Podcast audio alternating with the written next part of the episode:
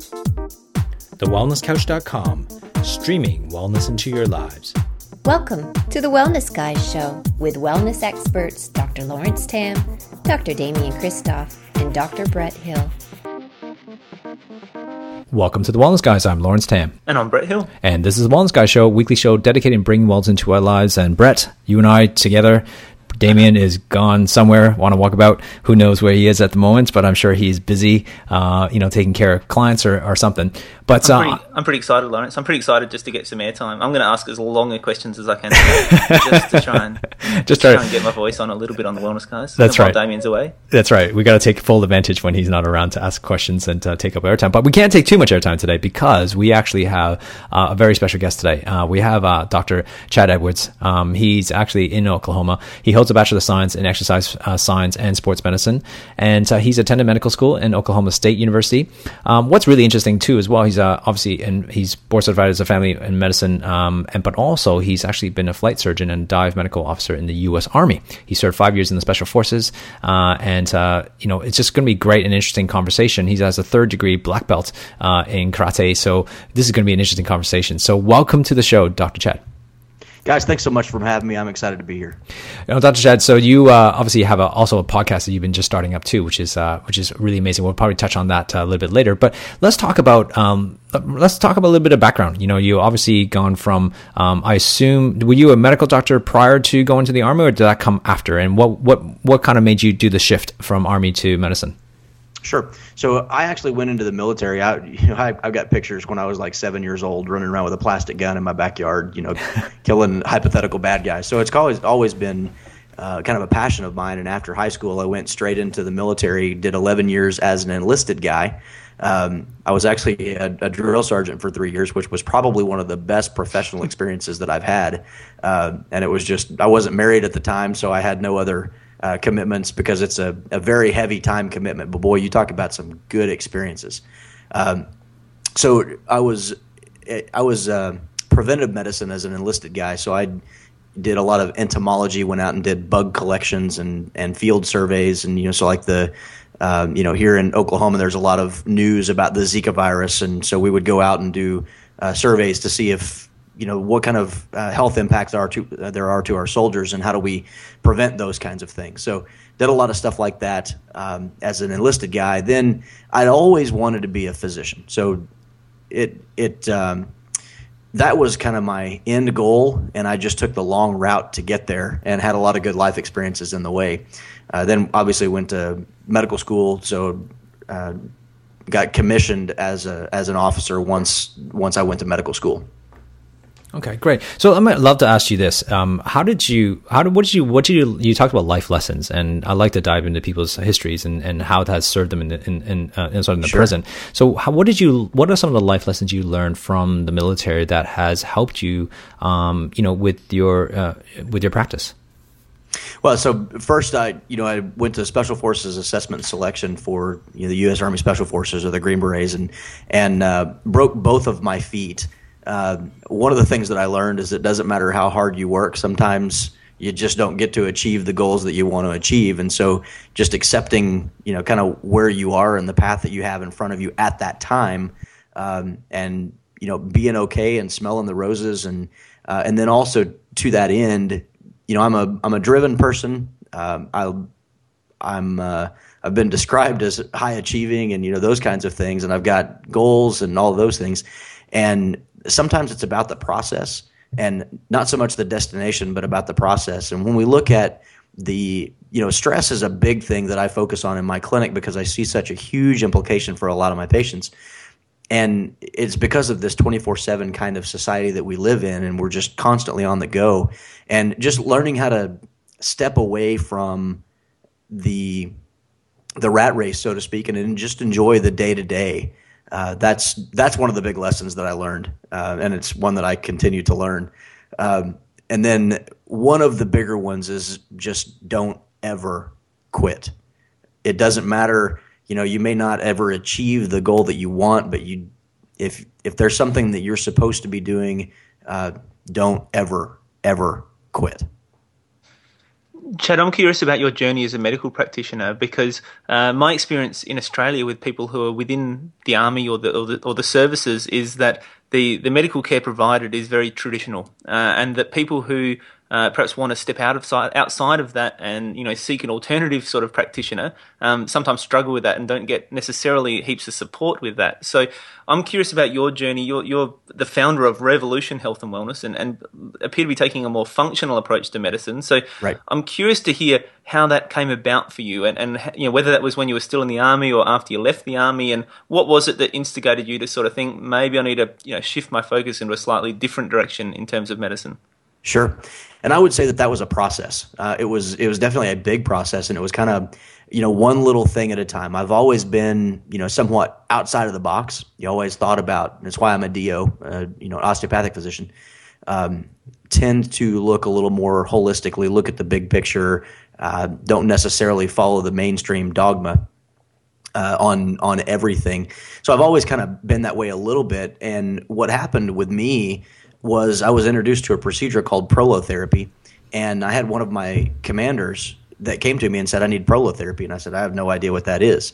And uh, kind of a story there, but this the guy that we found this guy that that does prolotherapy, and he came to our base and wanted to do what we called an in service. So he, he spent the day with us, just telling us about uh, prolotherapy. Now you know, as you mentioned, I was an athlete. Uh, you mentioned my degree, but I was also an athletic trainer in college, and we had T-shirts that said "Just ice it."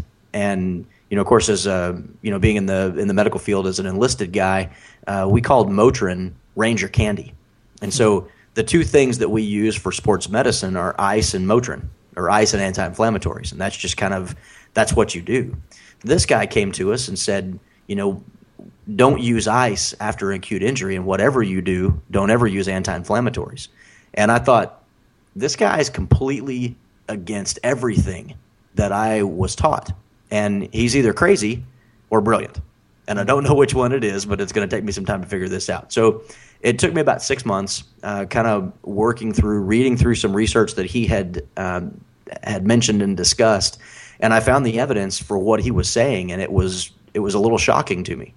And then I started uh, seeing some patients that there were things that I couldn't, I, I wasn't helping them in my traditional ways, you know, with uh, like runner's knee and patellofemoral pain syndrome and some of these things that just tend to be frustrating uh, to deal with. And uh, we weren't getting success. And so, you know, I mentioned to this one girl, uh, she was a runner, and I said, well, there's this procedure that's new to me. I'm happy to do it. You know, there's no really, not really any risk. Uh, if you're interested in it, you know, and she's like, sign me up. I want it because she was wanting to go back to running. And, you know, in, in the special operations community, I, as the physician, these guys, I'm kind of an outsider, you know, in, you know, they, they work on a 12 man team. I'm the doc. Uh, they're, you know, leaving their team room, coming to talk to me. And it can usually you know it often only goes downhill for those guys. So i just find reasons why they can't do their job. And uh, that's not you know our intent. We're supposed to keep them uh, in the fighting game. So if they come to me and say my knee hurts i got a way to make i got to find a way to make it where their knee doesn't hurt or where they can do their job without destroying themselves so that they can go do what it is that they're supposed to do and prolotherapy was an excellent solution for that and as i started looking at the literature on prolotherapy. And uh, as I mentioned before, we, uh, you know, when we were talking earlier, there was a large study on prolotherapy that was done in Australia, and they, we, you know, we've got the the Cochrane collaboration, which reviews evidence, and then they make recommendations based on the evidence. And they said that prolotherapy didn't work. That's what the Cochrane collaboration said. And I thought, this is there's something wrong here because I know this works and it works really, really well. So I've got to I've got a problem. The evidence says it doesn't work, but I know it does. And so if if we're wrong about this, what else are we wrong about? And I started seeing things. The next thing I saw was thyroid. And you get patients that come in and they say, um, you know, I feel like my thyroid's out. i am fatigued, and I, you know, these other doctors have gotten my labs and they're all normal, but um, but something's not right. You know, why is it that my labs are normal, but I I feel totally messed up? And so I had to start researching and digging and and you know once you open Pandora's box, you can't close that lid. and I was I was not helping my patients in the traditional medical paradigm uh, in a way that I was able to help them uh, going outside of the box and doing a more functional medicine approach. You know, you mentioned about the difference between traditional medicine and functional medicine. Could you, could you just help us define, or you know, because we've had a couple people come on, but I'd love for you to, to define like the difference, you know, so that our listeners know like there's a massive difference between functional medicine um, and what they are, and you know, how can someone sort of look for a more functional medicine approach? Sure. So traditional medical paradigm is essentially grounded in you come. It, it's basically disease management you go into the physician. Uh, you might go in for preventive care and get a physical exam, uh, and they'll do some cursory things, do a cursory exam, uh, and then they'll tell you, well, you got a clean bill of health, and, and go about your way. Or they'll identify some kind of disease process that needs to be inter, uh, needs to be addressed. The uh, or you'll go in with a complaint. My blood pressure's high. I have a sore throat. I have whatever and they are looking for a disease. When they find that disease, I, I would argue that diabetes is a really good example. Uh, when they find that disease, the idea and the concept, what I was taught, is you manage that disease. There's no discussion, no consideration, at least in my training, in trying to reverse that disease process, turn back the hands of time, so to speak, make it where you don't have a problem or where you don't need that medication. And some things we we can't put the cat back inside the box, but we can through uh, lifestyle change, um, you know, a bunch of different uh, lifestyle interventions, supplements, things like that, make it where you don't need medications. And then if if we need, we can keep you on medications, but the goal is to put you on as low a dose as we possibly can because higher higher dose, the higher the side effects, the more problems that we have. So uh, a traditional paradigm is really disease management. And if when I hear people talk about health care, because it is not health care, it's sick care. So functional medicine is focused on health, preventing illness and disease, trying to optimize how people look, feel, and perform, get them off medications, optimize their nutrition, reduce their stress, uh, those kinds of things. When you have a disease, we want to do everything that we can to try and turn that back if possible. And if it's not possible, then we're going to do everything we can again from lifestyle and supplement uh, kind of perspective uh, to lower the dose of medication. So it's prevention versus disease management. And Chad, it just makes so much sense. You know, you say it like that, it just sounds so obvious, but there's still a lot of resistance to this kind of approach within the medical community. So, you know, how do you how do you find that? You know, how do you find that your approach is accepted within the medical community? And uh, and you know, kind of what do you do about that? How do you deal with that? Yeah, so I would say that some of I, I believe that I've got the medical evidence uh, behind me with what I do, at least not working against me. And I think a good example of that is the way I treat thyroid. Uh, most of the time, if I use a thyroid replacement, I will use natural desiccated thyroid. I usually use uh, Nature-Throid, and sometimes I'll use Armour, but generally Nature-Throid. Some of my colleagues will will not use, and in fact, some of the endocrinologists that I've uh, interacted by proxy through patients, um, their endocrinologists will not support the use of natural desiccated thyroid. And my perspective is that when you read the American Academy of Clinical Endocrinology guidelines, clinical practice guidelines on the management of thyroid, nowhere in that data does it say do not use natural desiccated thyroid. It simply says we don't have studies to support it, whereas we do have studies to support the use of synthetic thyroid. And then if you further up in those guidelines, um, before it gets to the, the discussion of the natural thyroid, uh, it talks about patients do better, and they reference studies. Patients do better on combination T4 and T3, whether that's synthetic, whether it's compounded, or natural desiccated. Patients feel better and do better when there is a combination of T4 and T3, and um, we could go off on a rabbit trail and discuss that process uh, all day long, but uh, yet they they don't really generally accept that, and and I don't understand why, other than to say the money trail behind you know the pharmaceutical industry. And I I hate to be conspiracy theorist about it, but I don't have another explanation. So some things that I do are are very well accepted because I've you know the, it when like especially with prolotherapy it works so well that you just can't deny most of the time you can't deny the benefit and so you know many of my colleagues will some many of them have been converted over and said oh well there's something to what you're doing and you know then when it comes to uh, other things you can put the evidence in front of their face and they just uh, they, they doesn't matter that they see it they still don't accept it so a lot of what we do is not accepted. And where I am, it's a very traditional medical environment. Uh, so it's a little bit of an uphill battle, but you know, from a clinic perspective, uh, there's little competition.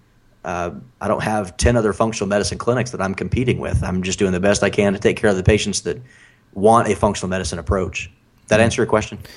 Yeah, I think I mean from a results point of view, that's what people are really looking after, and I think just given your training, you know, in you know being in the in the army and also in the special forces and stuff, that's gonna, and also the name of your podcast being against the you know all against the grain. So it's it's about going that's against right. the system, anyways, right? So that's right. Um, I think I love that approach that you're you know you and you're it's great to see that you're leading the charge because I think that's what it's going to take is that people start to see um, that there's actually going to be some results out of this, and that you know I think the the population in general, the you know they're actually you know forcing uh, uh, you know the healthcare to kind of change too as well. Yeah, it's a slow movement, but it's actually happening. I, I, see that. I honestly believe that it's starting to switch.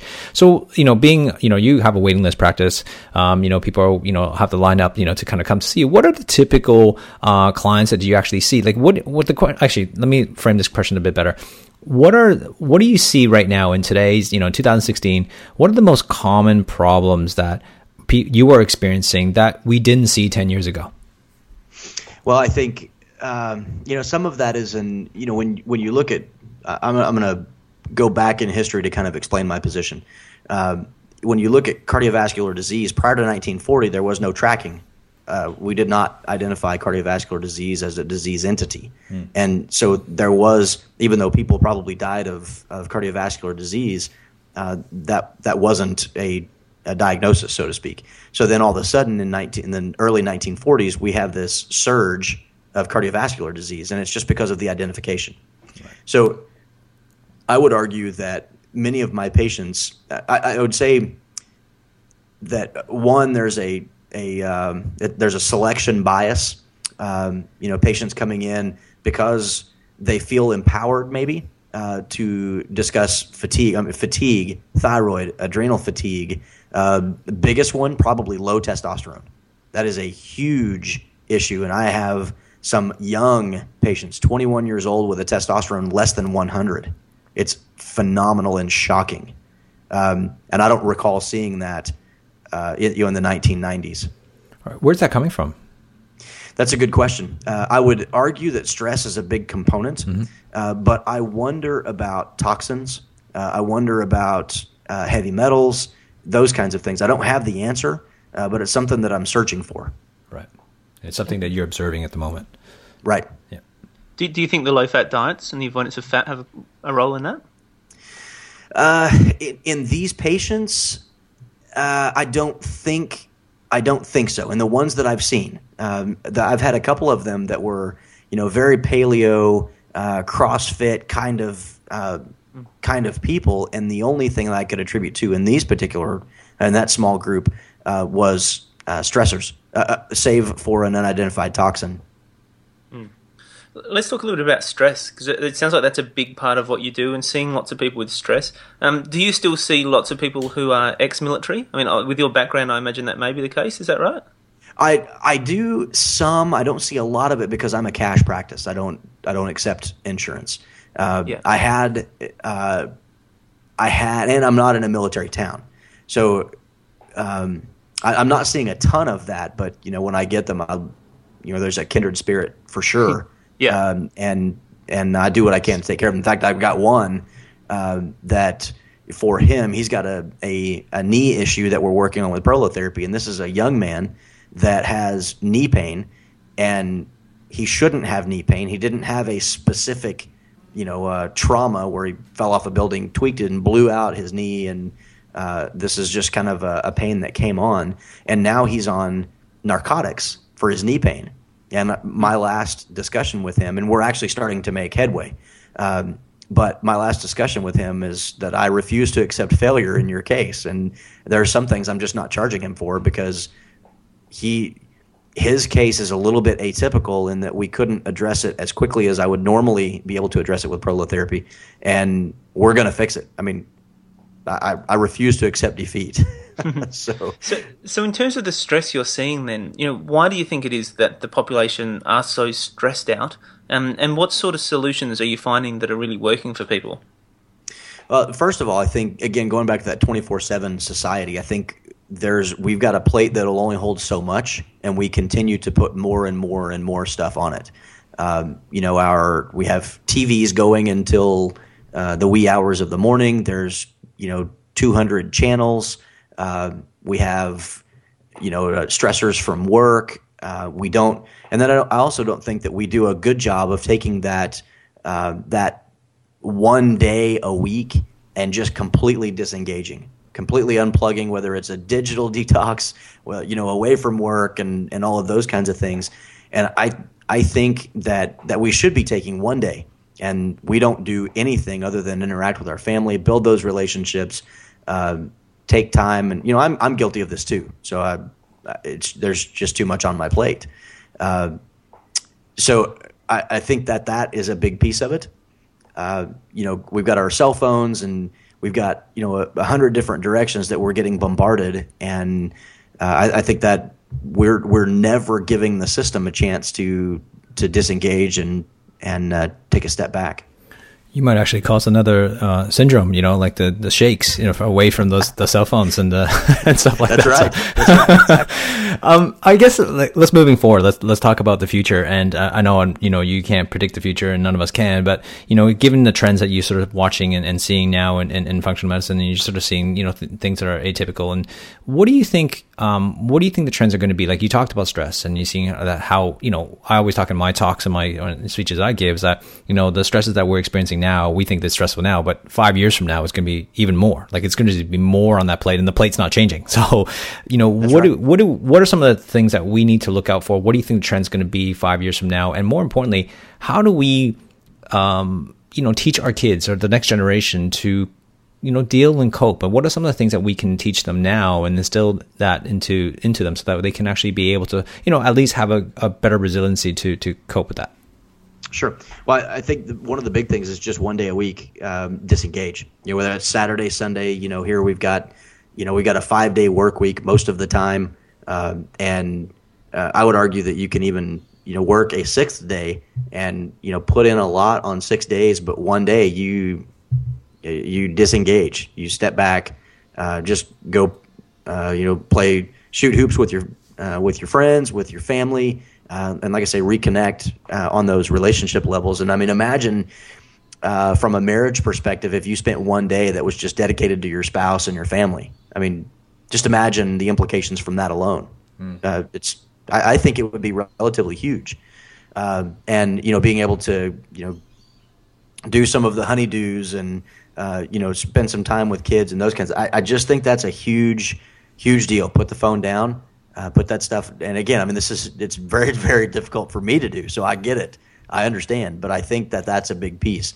And then as far as you know, where where do I think things are going? I think we're on. I mean, some of it I think we're just going to perpetuate and get um, bigger at doing the same things that we do. Uh, you know, from you know the U.S. government, and I saw a lot of this in the military. It's very reactionary and uh, big time in the military. You know, we have uh, we, you know, at the time when when I deployed to Iraq, there was a lot of suicides that were going on, and the the response by command was you implement all these different systems, none of which I saw work, uh, but it it took some additional time, uh, and you had to go sit and listen to these classes, and you know we're going to squash suicide.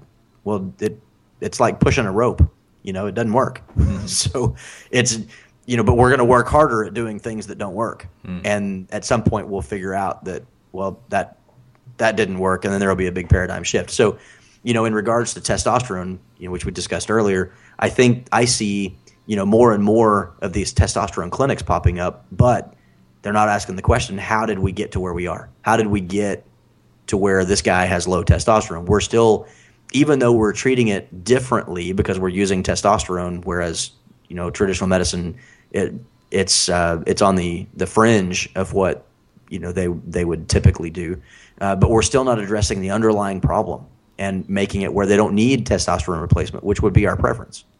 Help that guy feel well without needing it. And it kind of comes back to the underlying philosophy, doesn't it? Like it's it's basically at its simplest, it's whether your practitioner believes that the body is inherently faulty and needs to be fixed, or your practitioner believes that the body is inherently healthy and that you just need to create the right environment for it to to be able to do so. So I think for people, you know, wanting to take this approach, that finding the right practitioner is crucial for them. So what advice would you have, Chad, for people who are trying to find the right practitioner, trying to find the right medical practitioner or osteopath or, or whatever it happens to be? how do they go about figuring out who's going to be the right person for them? Sure. Well, the first thing I would say is that there are a couple of different societies that you can go to their website and look. So, A4M, which is the American Academy of Anti Aging Medicine, uh, it's A4, the number 4M.com. Uh, or you could look at the Institute for Functional Medicine. Uh, you can just Google uh, integrative or functional medicine in your area and see what shows up. Uh, and then that's that's kind of casting a net to to find who uh, who has a practice like that, and certainly looking at um, you know a, a non traditional approach with uh, chiropractic, and I've seen some amazing results. Um, and we've got an upper cervical chiropractic uh, clinic here in town, and I've seen I sent them a patient, and they their when they came back to me, their blood pressure had resolved, their hormone problems had resolved, and I was like, my goodness, you know, I I definitely believe in chiropractic, and I wasn't expecting these results, and this is what I got. So, you know, I I didn't fix that, but I was involved in the process. So, you know, good for them. You know, the patient got better. So, you know, looking at naturopaths, looking at uh, I've got an iridologist uh, in the in the area. She does like some Indian kind of stuff. So, but then uh, that's just looking at different uh, approaches. But then, can you do you have a good relationship? Is that provider going to listen to you? Are they going to spend the time with you that you need? Are they open uh, to considering a, an alternate diagnosis? You know those kinds of things. So I think it's find someone that has the mindset, and then do you actually relate well with them? Mm. I think what you just said is really important. Is, is, is finding a team. Like you know, you got to take take care of your body. Like if you're a, sports athlete or a team, and you got to have a team uh, surround you to kind of make you you know have that massive impact. So, um, just the, one last question before we kind of head off here. Um, sure. What does wellness mean to you? Uh, I think it's a a lifestyle. Uh, I think it is you know much more than the absence of disease. Uh, I think it's thinking about proactively uh, managing health throughout the spectrum of your life, making it where I am highly functional until the day the good Lord calls me home and I'm and I'm gone. The last thing I want is the last 20 years of my life to have somebody help me step down a curb. Uh, you know, to I, I, need to be in a wheelchair to go from point A to point B. Um, I, I don't want that. That's not a quality of life. So I think wellness is the mindset and the lifestyle that will help me achieve uh, longevity with high function. Yeah, that's great. Thank you so much, uh, Dr. Chad. Uh, thanks for being on the Wellness Guy Show. Really appreciate your insights and your take on, on wellness and also the different things that you discussed. I think it's just great to kind of hear from different people's perspective and also your perspective on functional medicine and, and how that's applied and, and moving forward into the future too. So thank you so much. Uh, now you do have a podcast. Uh, you just sort of uh, just got started, I guess, and uh, you know not not too too long ago, called Against the right. Grain. Could you tell us a little bit quickly about it and where can people find more about this podcast? Sure. So we've got a website, uh, againstthegrainpodcast.com. You can also find us on iTunes, and it's Against the Grain, uh, Against the Grain or Against the Grain podcast. Uh, so we just got that up and running last week. Uh, so we're making sure that all of our episodes are up. I think there's a couple episodes missing, but uh, basically we're just doing this same kind of thing. I found that in my in my clinic, I spent a lot of time saying the same kinds of things, and I want to educate people uh, on some of the things that we do giving them ideas that there are options to you know what they've been told before. Uh, you know, with prolotherapy, and you don't necessarily need surgery. Uh, with thyroid, you can you can get resolution to your fatigue. Um, you know, it's not the end of the road. You can still uh, keep looking. So that's our goal uh, with that podcast. You know the best thing about the like we talked about team is that you know the team doesn't have to be someone local it could be you know I can have a team from around the world. We have listeners from all around the world and uh, and you will too now. So thank you Chad. I really appreciate your time. Guys hey, make sure it was an honor. Thanks. Make sure you guys go to facebook.com slash the wellness guys and wellness couch. Love to hear your feedback on this particular episode um, and just check us out while you're there. Make sure you like us if you haven't liked us there. Share this podcast with your friends your families and other strangers you think need a wellness update. And make sure you subscribe to us on itunes. While you're there please give us a rating and comment uh, there please. So until next week begin creating wellness into your lives lead by example and let's change the world's health together join us next week on the wellness guys show this has been a production of TheWellnessCouch.com. Check us out on Facebook and join in the conversation on Facebook.com forward slash The Wellness Couch. Subscribe to each show on iTunes and check us out on Twitter. The Wellness Couch, streaming wellness into your lives.